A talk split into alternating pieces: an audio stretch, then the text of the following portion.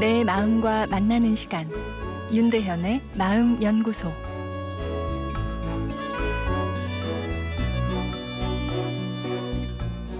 안녕하세요. 수요일 윤대현의 마음 연구소입니다. 오늘은 부정적인 감정의 처리에 대한 사연입니다. 부정적인 감정은 꺼내야 합니까? 아니면 꺼낸 다음에 존중한 뒤 잊어야 합니까? 그리고 잊어야 한다면 어떻게 하나요? 떠올리지 않기만 하면 되나요? 또 현실의 부정적인 상황과는 별개로 부정적인 감정이 떠오르지 않게 할 수는 없나요? 아, 이런 내용인데요. 부정적인 감정은 시점에 따라 세 가지로 나눌 수 있죠.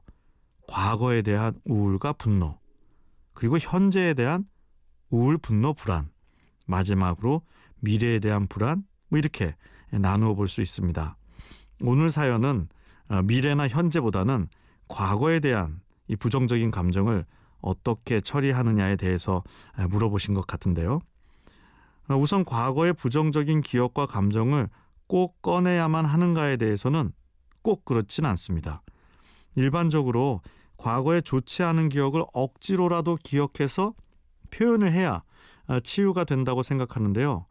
지나친 과거 감정 꺼내기에 대한 집착은 오히려 과거에 대한 부정적인 시각을 만들어 현재의 삶마저 부정적으로 만들 수 있습니다.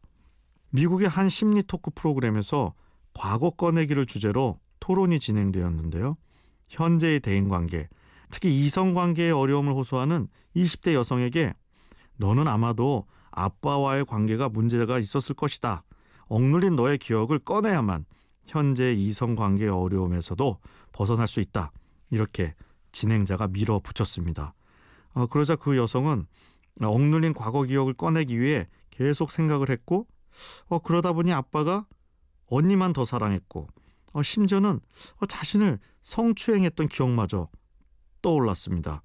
그리고 아빠를 고소까지 해버렸죠. 어, 그런데 황당한 것은 나중에 그 기억이 실제가 아닌 것으로 밝혀진 것입니다. 그러면 딸이 거짓말을 한 것이냐? 아, 이건 또 그렇진 않죠. 우리가 기억하는 과거는 100% 진실이 아니기 때문입니다.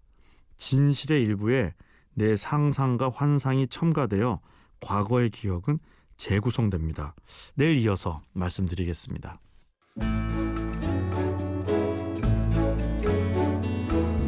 윤대현의 마음연구소 지금까지 정신건강의학과 전문의 윤대현 교수였습니다.